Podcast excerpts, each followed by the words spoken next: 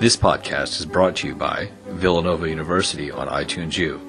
Please visit us on itunes.villanova.edu. Um, well, hello. Uh, as Dr. Warwick said, I studied uh, post-conflict institution building in, uh, at the London School of Economics. I focus particularly on uh, regions and states that experience a high degree of uh, ethno-national and sectarian division. Uh, so Northern Ireland is a uh, good topic uh, for that, that specialty. Um, so there are two things I want to uh, accomplish today, I want to give you guys today. And the first is an introduction to the politics of Northern Ireland and how the uh, institutions are structured there. And then the second is to give you a look at a major theory in the conflict studies uh, field, and that is the consociationalism theory, which is a theory um, on building institutions in divided societies. Uh, so let's see. Come on. I'm hitting them both. All right. Let's see if I can get this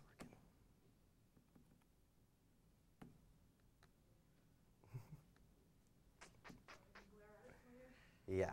All right. Well, um, a question I want everyone to keep in mind as we go through this lecture uh, that I hope we can talk about at the end um, is was the consociational method chosen by the framers of the Belfast Agreement uh, the best way or the best method of conflict resolution um, in this case? And uh, what could it say about future peace agreements uh, in regions and states experiencing high degrees of division and conflict? well.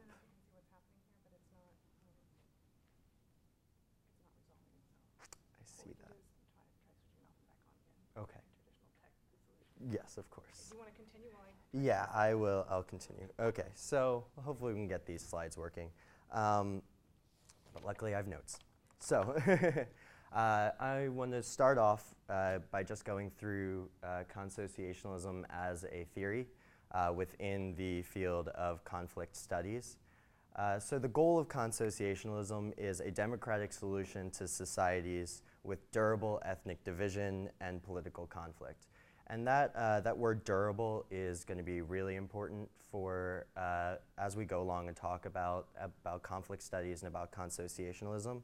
Uh, so the theory was first promoted by a renowned scholar Ernst Lijphart uh, in 1969 in his work Consociational Democracy, where he focused on states uh, such in Europe such as uh, the Netherlands, Belgium, Switzerland, states that had a high degree of linguistic and, and national division, uh, but have been able to overcome that through power sharing and uh, incorporating all aspects of society into the, the state infrastructure. Uh, the theory kind of waned a little bit through the decades, but was resurrected with the case of Northern Ireland, uh, which many have said is the most successful case of consociationalism uh, in the more modern era. Uh, and so scholars such as uh, John McGarry and Brendan O'Leary have done a lot of work studying consociationalism, focusing on the Northern Irish model uh, and applying it to other states such as post-invasion Iraq. Um, so consociationalism is an institutional approach to conflict management, conflict resolution, and conflict transformation. It seeks to build institutions that can bring all national minorities uh, into the fold of the, the state and give them all a stake in the governance and the institutions. Um, really, there are two major approaches in the literature uh, to conflict management, conflict resolution. Uh, the first is an integrationist approach. Uh, it's a preferred approach to anyone who favors the idea of a nation state. Uh, integrationists think that uh, identity is flexible and thus they want to promote an overarching, all-encompassing identity for the entire state uh, that can bring everyone into the fold, maybe a civic nationalism uh, like is expressed in the United States. Um, and they also encourage a non-ethnic or cross-ethnic uh, agenda in politics uh, and thus favor more of a majoritarian electoral system where candidates have to reach out to a broad coalition and not just within their certain ethno-national group. Accommodations, accommodationists see identity as more durable and uh, less flexible in certain circumstances uh, where there's deep division and deep ethno-national sentiment. Uh, and so they, th- they feel that states should recognize multiple identities uh, that might exist within their territory. Uh, and it's kind of the idea of a plurinational state or a state that has multiple nationalities contained within it. Uh, to do so, to incorporate everyone into the, into the fold and all of these identities, uh, they promote power sharing uh, that includes all sizable communities into the institutions. Uh, they promote proportionality and segmented autonomy for certain uh, sizable groups, and uh, as well as pluralism and federalism. Uh, so there are four key principles uh, to consociationalist theory. Uh, the first is executive power sharing, giving all sizable communities a stake in the system, incorporating them all within the executive. there's autonomy and self-government, specifically for territorially segmented uh, national minorities. Uh, proportionality is the third in the electoral system that gives that ensures proportional representation for everyone in the state or territory. And then the fourth is veto rights, so that uh, the minority uh, can veto uh, or has a, a, say to veto the will of the majority. Um, consociationalists also uh, promote guarantees for human rights uh, and minority rights, specifically in areas such as education, employment, religion, language, uh, to combat discrimination. yeah, no worries. Um, hey, here we go. All right, well, I wanted to start out with this quote because I think this quote uh, encompasses a lot of what consociationalists feel about durable divisions and about the, the conflict in Northern Ireland. So I'll read it to you now.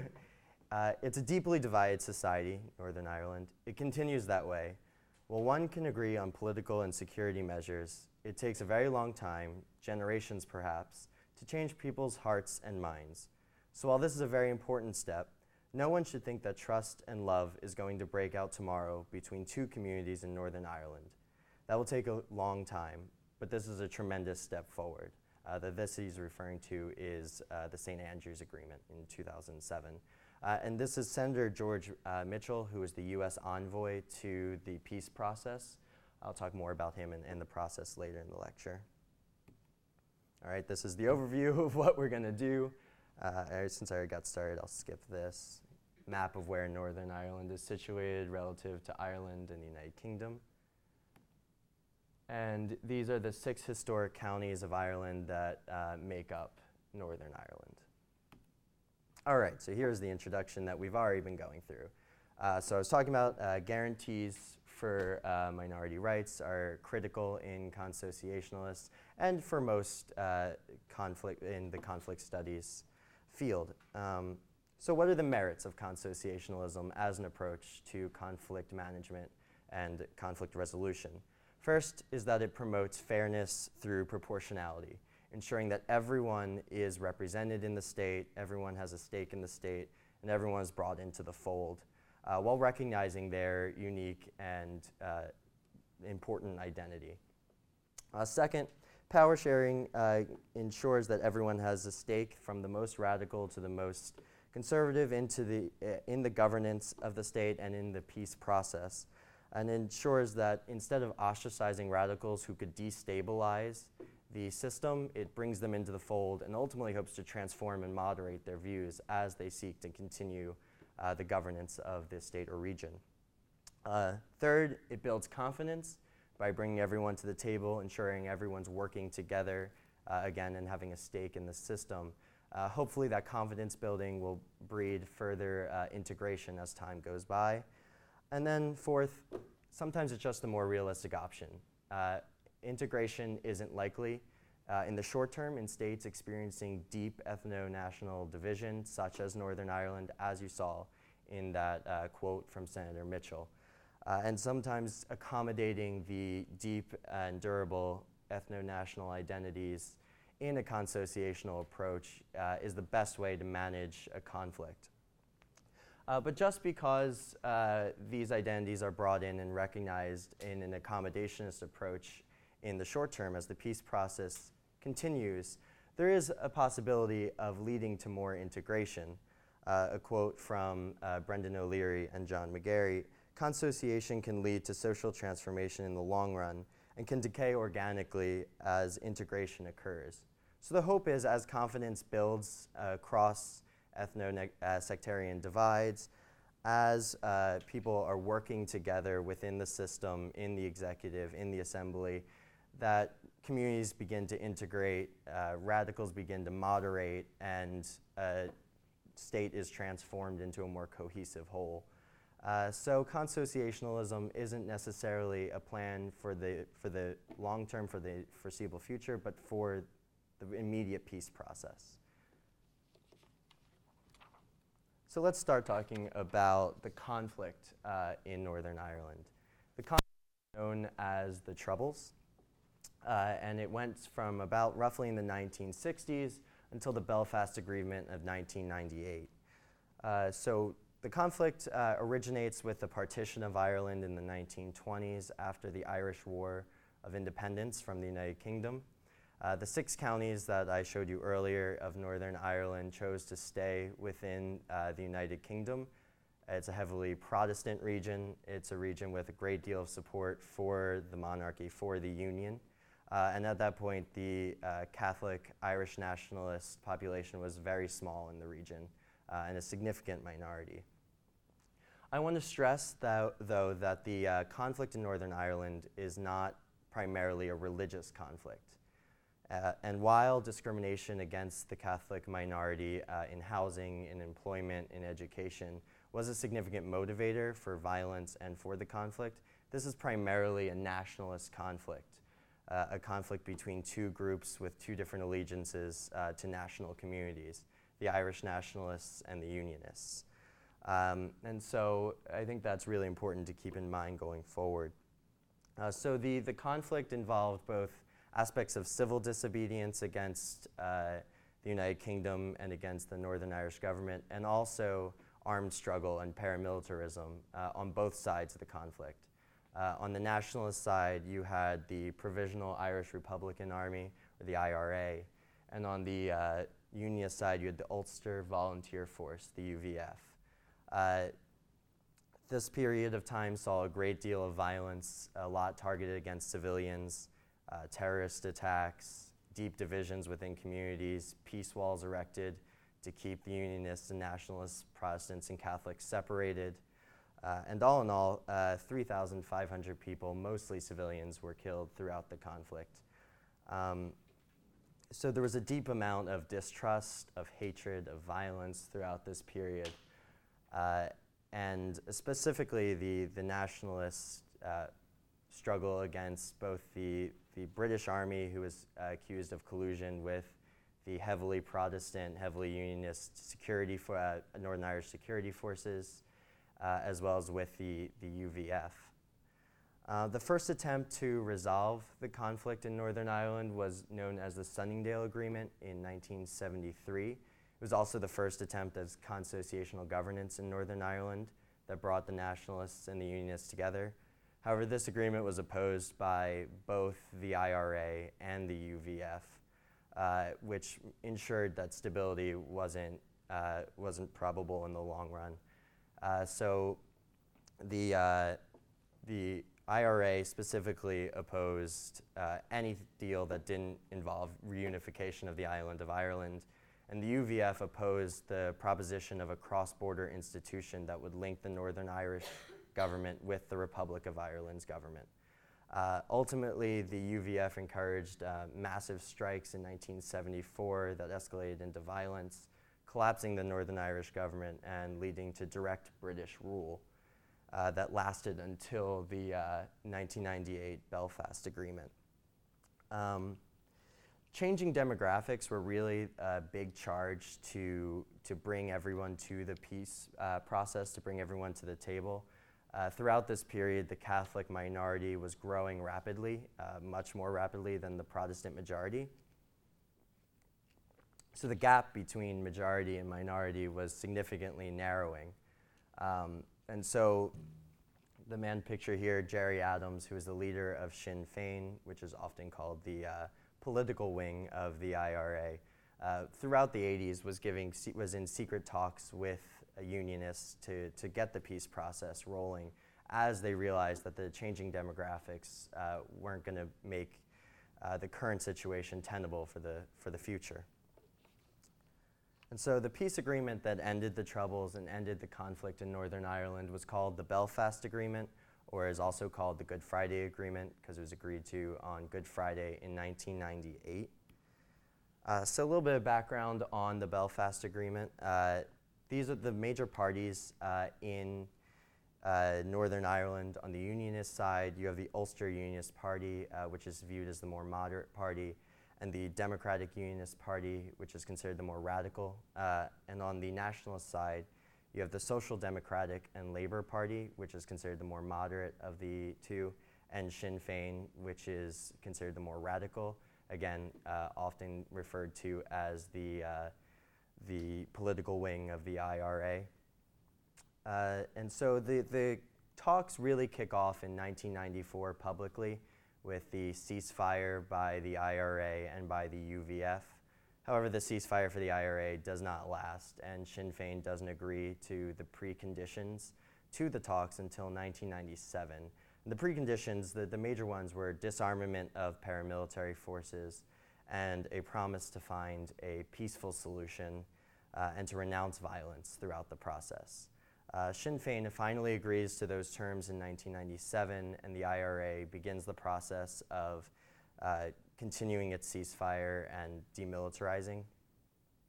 Uh, however, uh, Sinn Féin joining the talks uh, resulted with the DUP leaving the talks uh, op- in opposition to their presence. Uh, the DUP also um, opposed any talks of cross border institutions linking the Republic of Ireland with Northern Ireland. However, the talks continued without them, and all parties came to terms in 1998 uh, with significant external pressure, uh, both between the Republic of Ireland and the United Kingdom, uh, stressing that if the peace process failed, they would jointly rule Northern Ireland and govern Northern Ireland, uh, which was not ideal for either party. Uh, and then the United States put a great deal of pressure on the peace process, with President Clinton opening up the White House and in direct communication with the leaders of all parties, uh, which controversially includes, included Gerry Adams. Uh, and then he sent Senator Mitchell over to, to help with the peace process and help facilitate the peace process. A lot of people say the significant Irish population in the United States put that pressure on President Clinton, uh, and they uh, continue to be involved in the, in the peace process throughout this time. Uh, so, like I said, all parties agreed to this document in 1998, uh, and it had to be passed uh, by a referendum in both Northern Ireland and the Republic of Ireland to amend the constitution there. And it passed uh, with 71% in Northern Ireland, so had significant amount of support, even with the DUP opposing its adaptation. Uh, so there are three key components, um, just in a broad sense, of, of the Belfast Agreement. Uh, the first is that it guarantees mutual recognition, uh, and the United Kingdom recognizes the Irish nationalists as a national minority uh, within the territory of Northern Ireland. Uh, and then it also institutionalizes and cements what's known as the consent principle. Uh, the consent principle recognizes the legitimacy of those in Northern Ireland seeking to stay within the United Kingdom, as well as the legi- legitimacy of those seeking a united Ireland and recognizes the right to self determination uh, for the people of Northern Ireland and the Republic of Ireland. And what this means is, as long as the majority in Northern Ireland wish to stay in the United Kingdom, Northern Ireland will stay in the United Kingdom. If uh, eventually a majority wants to leave the United Kingdom and rejoin uh, an, a united Irish state, uh, a majority would in both the Republic of Ireland and Northern Ireland would have to agree to it uh, through a referendum. Uh, it also enshrines the European Co- uh, Convention of Human Rights in law to ensure minority protections and uh, human rights for, for all persons in Northern Ireland, which was a key stipulation for the Catholics and the Irish nationalists. Um, and it uh, promised the decommissioning of weapons and the disarming of paramilitary forces and ensured that that would happen throughout the, the process.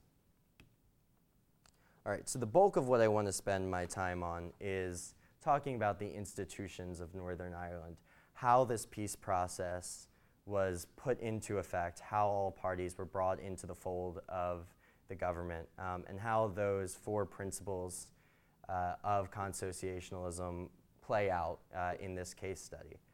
Uh, so the first is proportionality, uh, and that is done through the electoral system, and that is uh, PRSTV, or proportional representation with single transferable vote. Uh, Northern Ireland has 18 six-member electoral districts.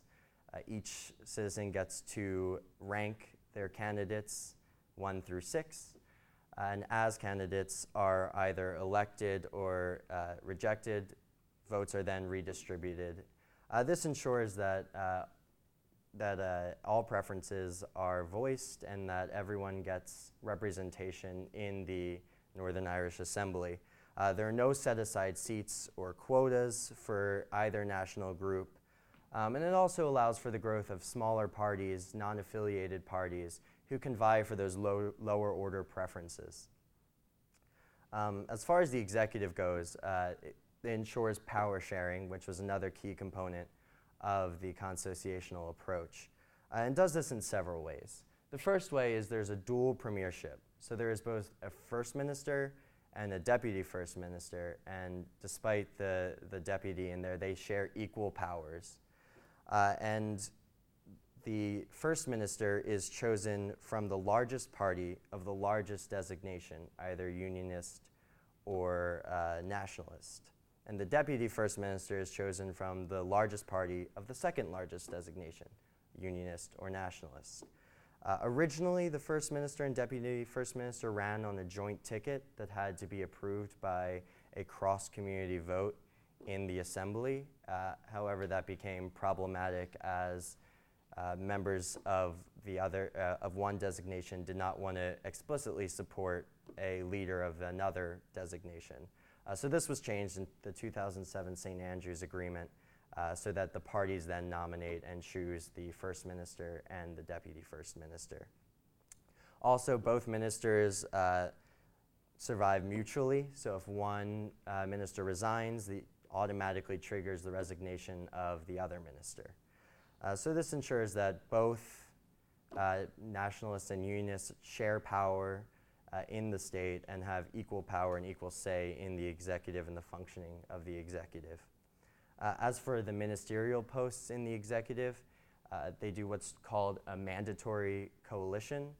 Uh, instead of parties coming together after the election and discussing the allocation of ministerial posts, bargaining, instead, uh, ministerial posts are allocated uh, to the largest parties proportional, proportionally uh, based on their vote share in a system called the D'Hondt method, uh, which I will not go into because there's math involved. but suffice to say that all the largest parties get a ministerial post proportionally based off the vote share. Uh, and this again ensures fairness and ensures that all major parties have a say in the functioning of the executive. However, minister, uh, parties do not have to take their ministerial posts that are allocated to them. Instead, they could uh, not take those seats, the seats are reallocated, and then uh, they can enter into official opposition if they so choose. Um, also, there's no vote of confidence needed for any of the ministerial posts uh, in the assembly. So, again, uh, no member of one designation has to explicitly support a minister of a different designation. Also, the, there's one exception to the proportional allocation of the ministerial posts, and that's the Minister of Justice.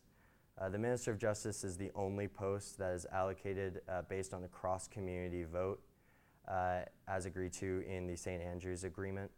Uh, currently, that post is held by the Alliance Party, which is a non affiliated party. Uh, and so uh, that also, uh, the ministers do not have to take an oath of allegiance to the Union or to the Crown, which was a key stipulation for obviously the Irish nationalists. Uh, so that's the functioning of the executive. The assembly, again, you ensure proportional representation based off the electoral system. Uh, but also, members on the first day have to self designate as either unionist, nationalist, or other, uh, which is basically not affiliated with either. And that becomes important uh, to fulfill the other uh, third condition for consociationalism, and that's veto rights. So, the way veto rights work uh, is unique in Northern Ireland. Uh, certain key pieces of, of legislation as designated by the Speaker of the Assembly, pieces of legislation that will majorly impact the functioning of Northern Ireland or majorly impact one or the other nationalist group, is subject to two different types of a vote, and that's parallel consent and weighted majority. Uh, for parallel consent, you need a concurrent majority of both unionists and nationalists for the legislation to pass. And for the uh, weighted majority, you need 40% of unionists, 40% of nationalists, and 60% of the entire assembly uh, in order for the legislation to pass. And that ensures that all parties will have a say in the most important pieces of legislation that affect both their community and the functioning of the state and the system as a whole. Uh, so, those are three of the major uh, conditions of consociationalism. The fourth, autonomy. Uh, a lot of times, states have experienced segmented nationalist groups that have their own territory. That's not the case in Northern Ireland, they're very interwoven. Uh, so, autonomy is given in uh, cultural rights, uh, such as education, uh, language, and religion. Uh, but there is no self government uh, for nationalists and unionists because they're so interwoven. Two other really important aspects of the Belfast Agreement are security and the cross border institutions. Uh, and these aren't necessarily preconditions of consociationalism, but they were important aspects to ensure uh, confidence building in the state and ensure peace for the, for the foreseeable future.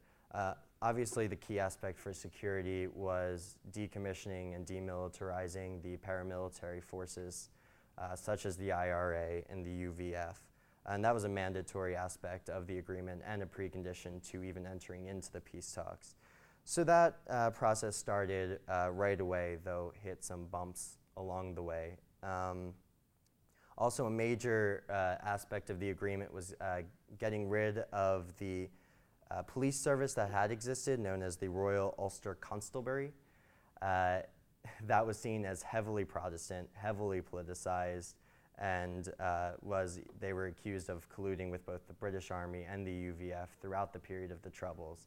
Uh, so nationalists uh, uh, obviously insisted that a new system, a new police service, be put in place. Uh, and that system is known as the Police Service of Northern Ireland. And to further ensure the nationalists buy into and have confidence in this police service, they removed all symbols of the Union from the, uh, from the badge, from the stations. They also re- removed the Union flag and the portrait of the Queen from police stations. And they implemented an affirmative action policy uh, to ensure that more Catholics are brought into the service. Uh, that uh, that uh, affirmative action policy ended in 2011. And while they didn't reach 50% Catholics, which was the goal, they got uh, into the 30% uh, range, which is pretty good and has built confidence in the system. The policing and justice powers in Northern Ireland weren't successfully devolved until 2012, several years after the St. Andrews Agreement, which was uh, signed in 2007 uh, where Sinn Féin finally accepted the, uh, the role of the Nor- Police Service of Northern Ireland and uh, promised to continue to push for the decommissioning of the IRA, which was uh, supposedly successfully accomplished. Uh, and so th- the Minister of Justice position was fully devolved to Northern Ireland, and the Police Service of Northern Ireland has full control over the security in the region. Um, so, cross border institutions were a uh, one time controversial aspect of the agreement, especially with unionists. And there are three key cross- cross-border institutions. Uh, the first being the most, uh, the most controversial for the Unionists, and that's the North-South Ministerial Council.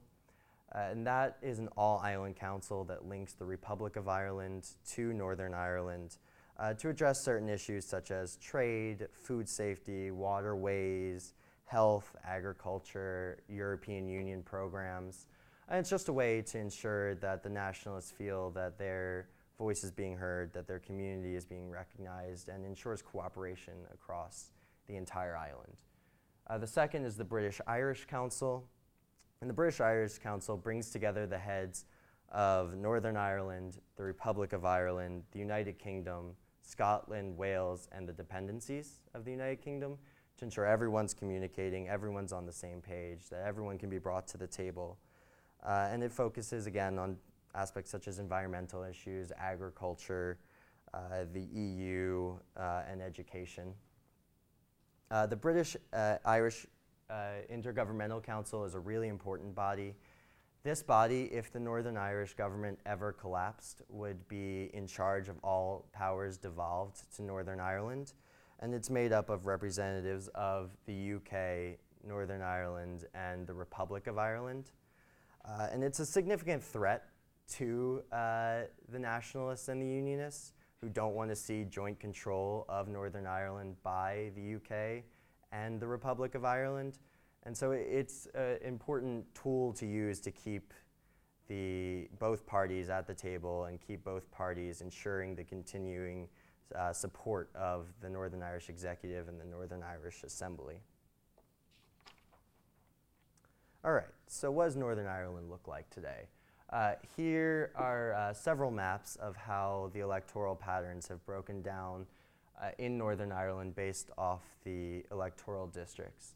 Uh, you can see early on in around 1997, the time of the agreement in 2001, uh, the SDLP, the moderate uh, Nationalist Party, and the UUP, the moderate Unionist Party, were in control of the government um, and ensured moderate governance. Uh, folks thought at the signing of the agreement and before that the more radical parties, Sinn Féin and the DUP, uh, could never share power, specifically because you know, Sinn Féin hadn't fully bought into the police services yet, the DUP hadn't bought into the cross-border institutions, and had initially opposed the agreement. Uh, however, uh, starting in 2007, the DUP and Sinn Féin have successfully shared power, have successfully shared power in the Northern Irish Executive, uh, with the DUP's Arlene Foster, currently the First Minister, and Sinn Féin's Martin McGuinness as the uh, Deputy First Minister. So the state has uh, continued to function and function properly with the two more quote unquote radical parties uh, in control of the executive working together to ensure uh, its continued governance. And some of their views have moderated over time. As I said before, Sinn Féin has, uh, has supported the police service of Northern Ireland. Uh, it has repeatedly denounced violence and ensured the full decommissioning of the IRA. Uh, the UV, or the um, the DUP has bought into the cross borders institutions, has supported power sharing as part of the Belfast Agreement. And so, this, uh, in my opinion, shows the success of the consociational system in bringing the more radical po- uh, parts of two very uh, diverse communities, two very uh, oppo- oppo- opposed communities together to, to effectively govern the region. Uh, public opinion is also shifting more and more in favor of the agreement.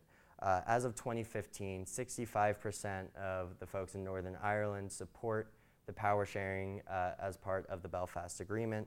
67% support the police service of Northern Ireland.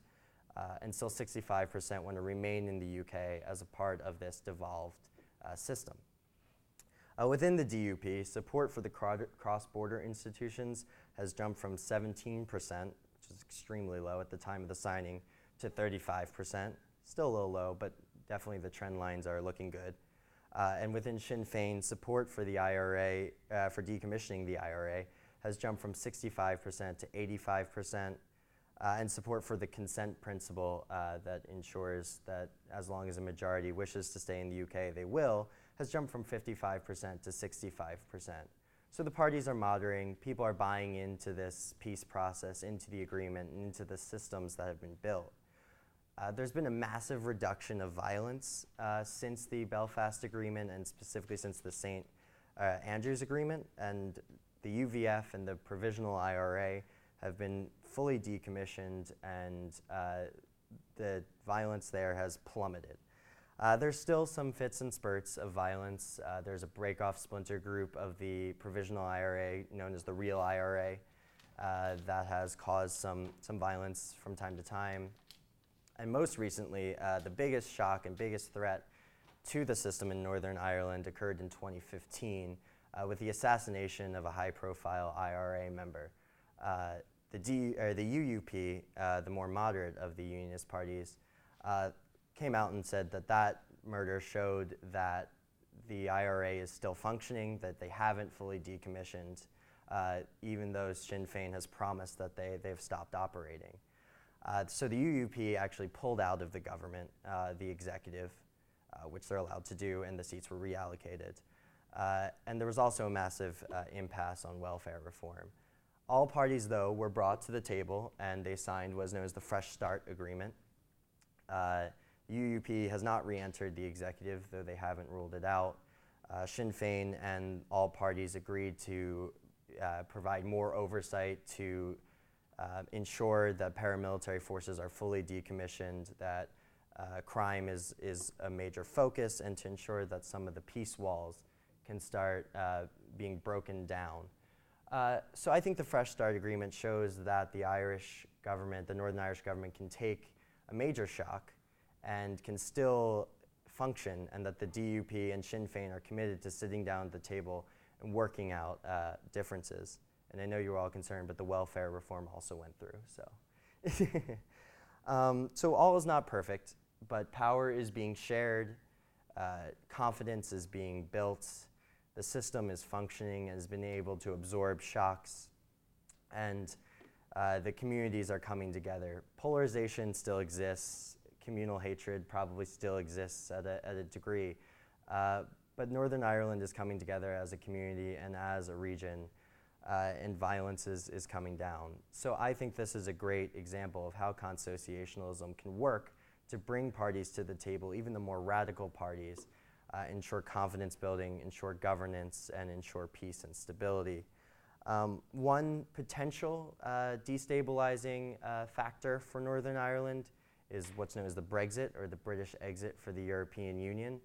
Uh, both the Prime Minister of the Republic of Ireland, uh, former President Bill Clinton, who was uh, deeply involved in the peace process, and several MPs from the UK have suggested that a Euro- UK exit from the European Union could cause a de- destabilization of the region in Northern Ireland, uh, specifically because uh, the Irish nationalists rely greatly on the European courts of human rights, rely on their ties with the Republic of Ireland, which are strengthened through both's membership in the European Union.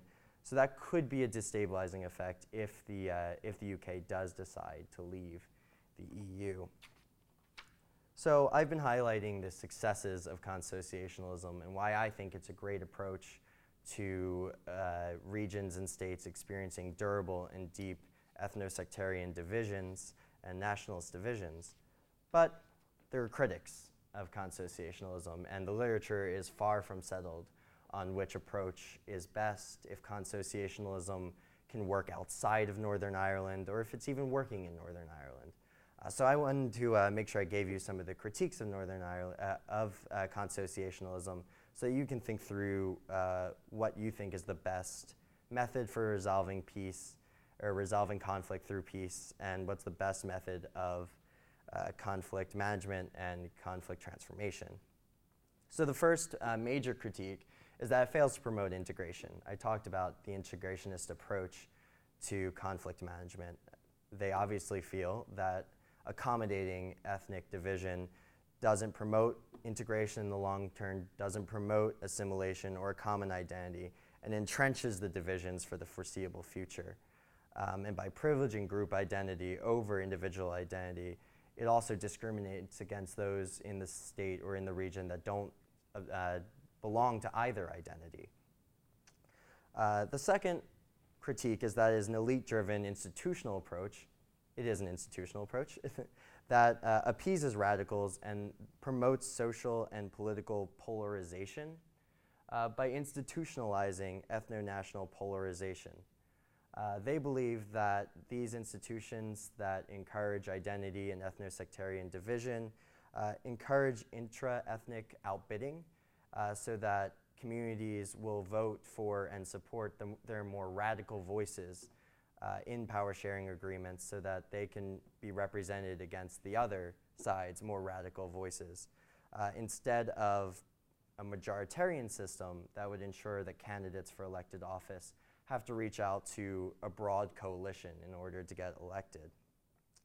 Uh, the, another uh, critique is that it's less accountable. With all major parties involved in the executive, there is no powerful voice of opposition uh, that are as a check on the system.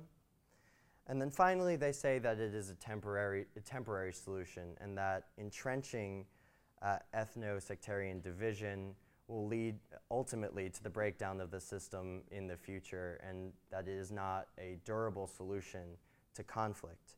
Uh, however, like I said before, consociationalists will say this isn't meant to be a solution forever uh, and that hopefully it can organically decay. Uh, but again, the literature on that is not settled and the solution in Northern Ireland is only not, is not yet 20 years old, and since 2007, it's not even yet 10 years old. So it's not settled on the case of Northern Ireland either. Uh, so that's what I have for our talk on consociationalism and Northern Ireland. So I'm hoping we can, we can discuss a little bit about consociationalism and how it works, doesn't work, should work in Northern Ireland. So here are some questions that I, have devised for, for discussion. You don't have to, have to go off them. But uh, could Northern Ireland be a model for other deeply divided societies such as Syria, Yemen, Iraq? Uh, does consociationalism entrench ethno-national cleavages, making it only a temporary solution? And can consociational governance lead to integration, and should it? Which is a question I think is often ignored in the literature is should integration be the goal of, of states that experience deep division? Um, so I hope, I hope you guys have questions and I hope you have some thoughts on this.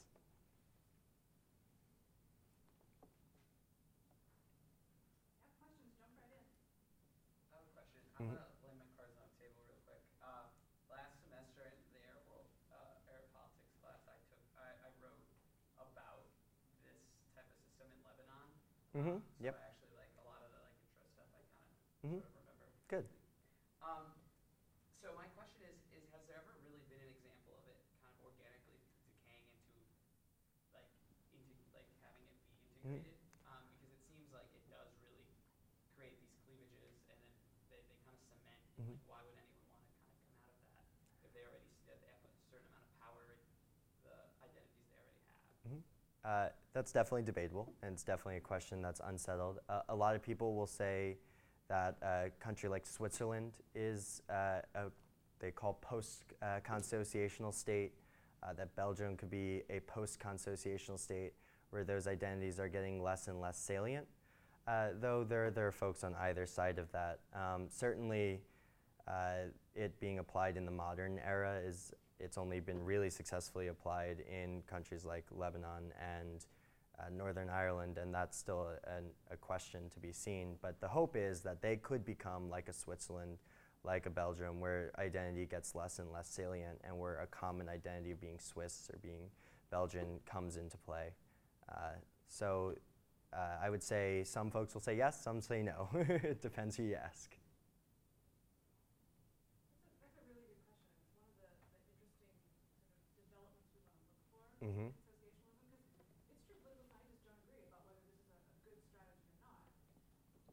So if we think of it in, in Joe's terms as an institutional strategy, it's really persuasive, right? You can see what it accomplishes. But then what would you need to add to this institutional strategy to get the sort of socio-political shift? Right. And the, there is um, another critique of specifically in Northern Ireland is a lot of the civil society organizations aren't integrated and there's still nationalist uh, civil society and unionist civil society, um, and that there's still social divisions, even if there are you know political some political unity. Uh, on the social level, the, the peace walls are still there, separating Catholic and Protestant communities. Um, and certainly the organizations that people belong to aren't integrated yet. Uh, but again, the, the agreement is, is very young in terms of uh, the stability of the state, so that could happen, but it, it, unsettled question for sure.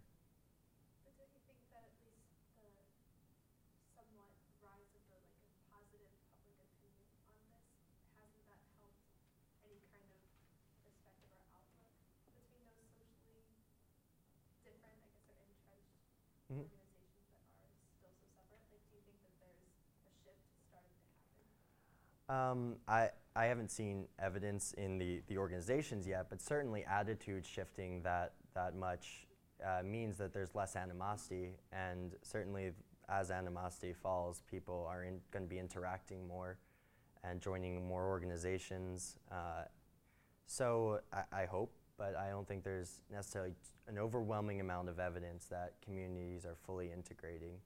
Uh, but I, I think there's I think there's a lot of promise for that. Uh, do you think it would be uh, more difficult for Northern Ireland to integrate because there's only two really ethnic groups, whereas in Belgium and Switzerland there's three or four or 5 hmm Um, I, I'm not sure, uh, but I, I would think that since the communities are so interwoven and they're not territorially segmented, that actually that could be easier for, for integration. Uh, specifically, especially when, when the walls come down, they all speak the same language. Uh, really, the major division is, is religion, and I think with time that'll become less and less salient. And again, the communities are so interwoven that interaction is bound to happen, uh, in my opinion, as opposed to, to places like Switzerland where there is territorial division uh, and linguistic divisions. Uh, so I actually think that's, that's maybe more promising in Northern Ireland. But again, this is decades. it's going to take decades, as that, that quote from Senator Mitchell suggested. So what sort of institutional strategies do you think they could follow now that you've got a fairly stable institutional arrangement and rising public opinion in favor of it? Mhm. I think you make a good case that it's shown it can absorb a shock or two. So it's reasonably stable. What would be the institutional strategies that could do the next steps about encouraging developments in civil society or shared national identity? Uh, I think the best way is for, for parties, specifically the non-affiliated parties, to start some of these these institutions and to start really competing for higher order preferences. Um, I'm not sure Sinn Féin and the DUP are prepared to fully integrate their voter base, um, but I think the more moderate parties and I think that the non-affiliated parties can put an effort into into building non-affiliated civil society organizations uh, to bring people to the table. And, and that's happening. I mean, the Alliance Party has a, a post in the, uh, a major post in the executive, uh, and, as, uh, and the peace walls are coming down. So I, I think integrating or building uh, new organizations and new society, uh, society structures that aren't based off the identity is going to be important. Um, as far as governing institutions, uh, in the long run, I, I think it's best to keep doing what they're doing because it's working, and there's still some some shocks and vulnerability. And the DUP and Sinn Féin have only been sharing power for, for nine years. Uh, it's not enough time to assess the, the full stability, I think, of it. Um, Would you do, you know, at, at what point would you suggest, if you were in charge of the system, it would be time to do things like start chipping away at the maybe cultural autonomy, like have an integrated Mhm. socialization.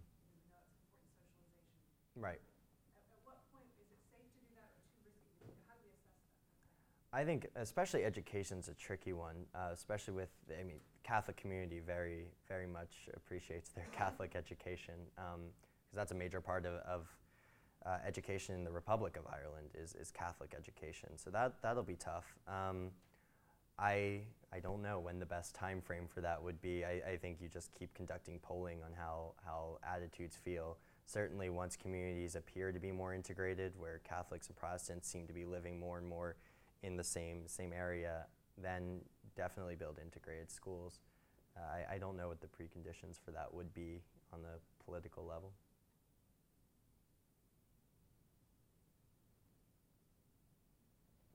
Uh, you mentioned something about parallel consent and how a certain amount of uh, assembly members from each side are required to pass Mhm. legislation. Mhm. I was just wondering what exactly the makeup of the current assembly is in terms of like how many unionists, how many nationalists, and whether that poses any problems passing legislation. I actually don't know the specific breakdown. Um, it, I I mean, it, it doesn't pose any problems as of right now uh, for the, the passage of legislation.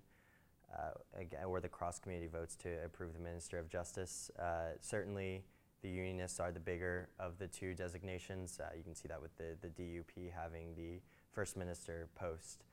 Um, but still, the parallel consent means that no matter what the size differential is, it still requires a majority of, of both of both groups, no matter the size differential. Uh, so no matter how small one of the, the designations gets, they still have that veto right. Uh, and I think that's critical uh, because you, you want to ensure that even a smaller minority can have a say if it's a salient um, identity. Do you have any idea if non-affiliated parties are pulling from one of the particular designations at all? Or, Non, non-affiliated parties don't like the designations. they want to get rid of the designations. They think it discriminates against them. They don't have a veto right. The others don't get a veto right. Um, and so they feel the designations kind of leave them out and privilege these ethno-sectarian divisions, these nationalist divisions. Um, so they're certainly not happy with it. no, yeah, I mean, yeah, I mean, I meant like, now that they're getting more traction, are they pulling from either one of the des, like, are they? Oh, who are they pulling f- Yeah, from? do you know at all? Uh, no, but I would I would assume they're pulling from more of the moderate parties like the SDLP and the UUP. Uh, but I, I don't know if enough's work been studying on these on those parties and, and who's voting for them.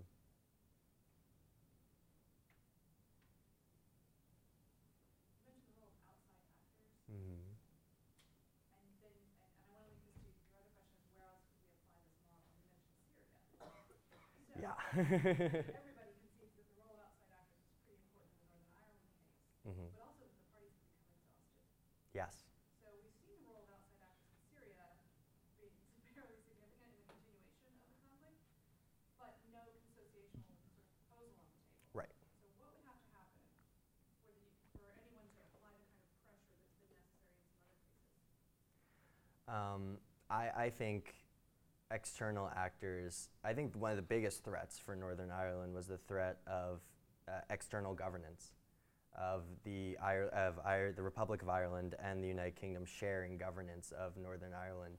Uh, no sides were happy with that.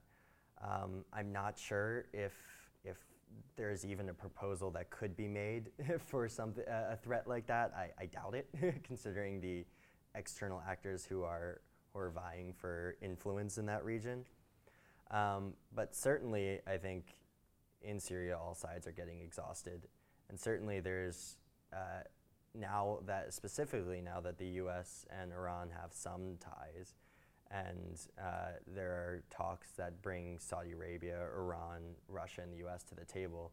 I think that, that is the process that could probably best exert external pressures, having every state that influences the region at the table agreeing to something. um, so I think individually, neither, neither or none of those countries can exert the i- influence, but together, I think they can. That's an interesting question that, that you've raised there, because in the Northern Ireland case, nobody, none of the external powers wanted to govern No. Northern Ireland. Internal elites did.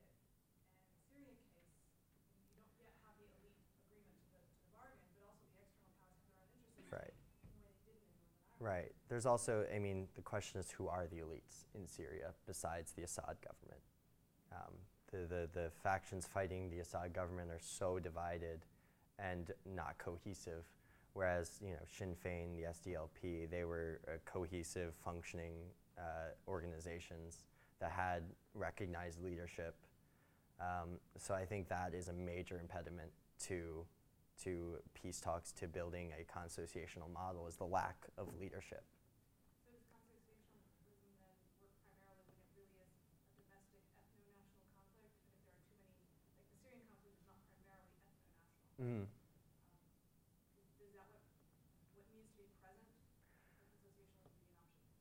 I- think that has, we've seen in the states that have tried to adopt it, that is the precondition. I know that um, the Iraqi model, the post-invasion Iraq model, was a consociational model, um, loose consociational.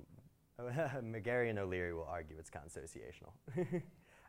um, but uh, again, there are three identifiable groups there the Shia, the Sunni, the Kurds uh, that can be brought to the table. And that has the extra effect of being regionally, uh, territorially defined, uh, which makes it a little uh, different than the Northern Irish case. But um, certainly, it seems where it's been applied, uh, it's cohesive ethno national groups, um, as opposed to a state like, like Libya, where you have multiple factions of, of tribalism that I don't think consociationalism would work at all in that in that region. So it's not a catch-all in conflict.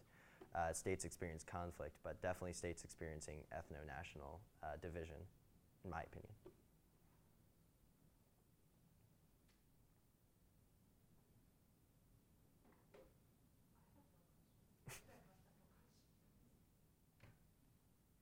Um, you said a little bit about the police service of Northern Ireland, and I don't, okay, this is, this one's a complete tangent, but, um, the police service of Northern Ireland is different from policing in the rest of the UK.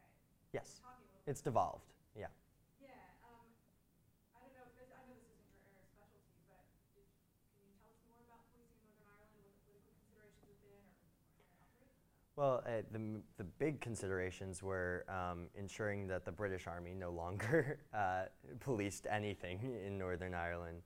Uh, and I think that the biggest thing was having Irish national buy in into the police service and ensuring that they have faith in the police service. Uh, because during the Troubles, there were uh, no go zones or, or zones where uh, the RUC, the police service before, couldn't enter, the British Army couldn't enter because they were controlled by paramilitary forces. Um, so I think the, the most important thing was ensuring that nationalists bought into this service as not just a, a UK institution, not just a Protestant institution, uh, but a Northern Irish institution. And I think the affirmative action policies to ensure more Catholics are hired was a big part of that. Certainly changing the name was a big part of that. Taking away the symbols was a big part of that.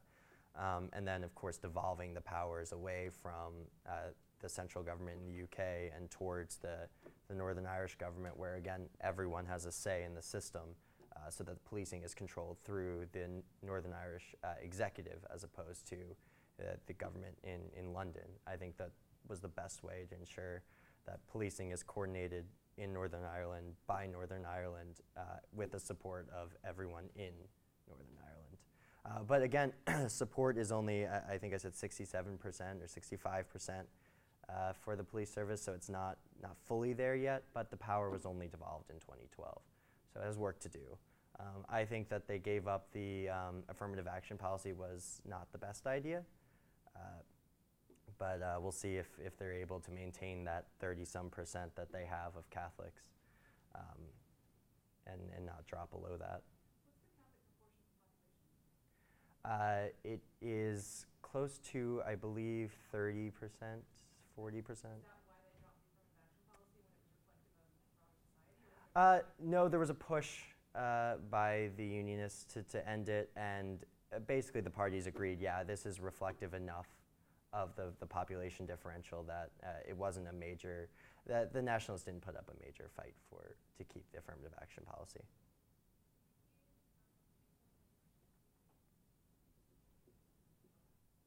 It seems like, it seems to me that we aim at seeing integration as something that's good simply because we come from the United Mhm. States where that's like what we like to do. Um, but I think recognizing the differences or the identities are very important. Do you, in the literature, have you met people who are pretty satisfied with just this idea of we have solved the conflict, there's peace, this is just the way it should stay?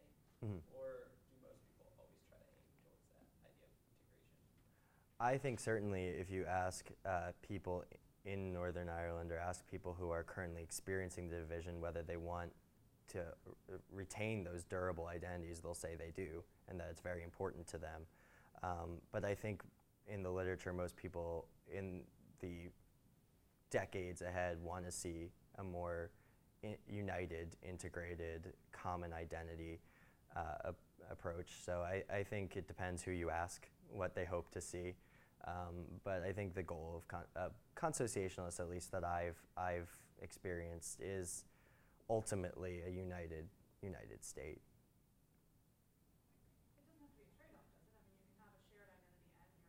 You're right. You're right. It doesn't have to be a, a trade-off. I mean, the Welsh certainly have a strong identity, but have no desire to leave the United Kingdom. So it, no, it doesn't have to be a trade-off. Um, but, but those identities will probably become less salient as integration happens.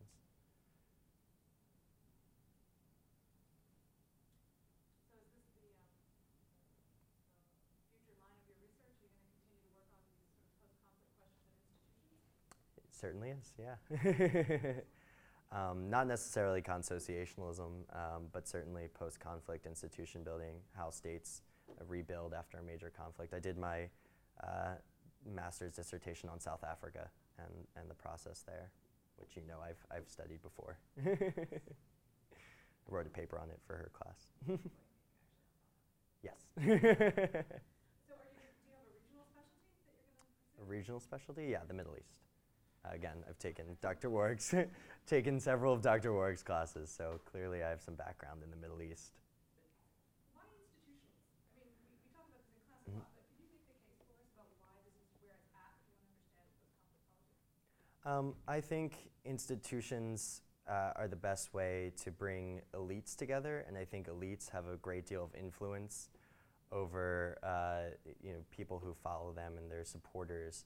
Uh, it's it's a great way. There, there are a multitude of ways to design institutions to get certain results, depending on what you're looking for. And, and there's strong evidence that institutions do produce those results, whether they're majoritarian uh, results or proportional results. Um, and I think that if you build institutions the right way, they can, they can transform a conflict. Uh, I did a lot of work studying, uh, comparing and contrasting Tunisia and Egypt uh, after the, after the um, Arab Spring. And the institutions in uh, Egypt were a lot weaker because of the strong role of the military, another institution of the state. Uh, and that ended up having a destabilizing effect, whereas in, in Tunisia, the military institution was, was much, much weaker. Uh, and that effect led to a greater civilian government. Um, so I think institutions play a major role in how states function, how uh, states can promote peace and democracy and stability. Uh, and certainly there are folks who believe that that's the completely wrong approach and you should focus on civil society.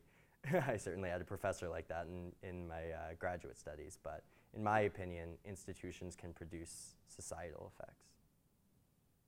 That's kind of what I was gonna ask because I agree with what you said, but I also think that the role of like public opinion, like you said, civil society has a big role. Mhm. So, like when you were talking about non-state actors, do you think that there's been or will be any kind of positive shift in you talked about all the different social organizations and groups that they're still very divided? Have either they themselves tried to make more of them come together or like government getting involved? And you talked about sports and football and Mhm. national pride and stuff like that. Like I think there's a lot left in that area that could be done to bridge those gaps. Yeah, for sure, for sure. Um, I don't think many efforts have been taken as of yet, but um, certainly civil society plays an important role in how states function, how people react to their state, um, and how people maintain the peace. Um, and that can be promoted and should be promoted by the state institutions. Uh, how it's done in, in Northern Ireland is still an unsettled question.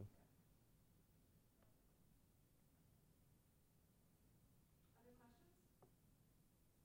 Anything you wanted to add for, for us? Uh, no.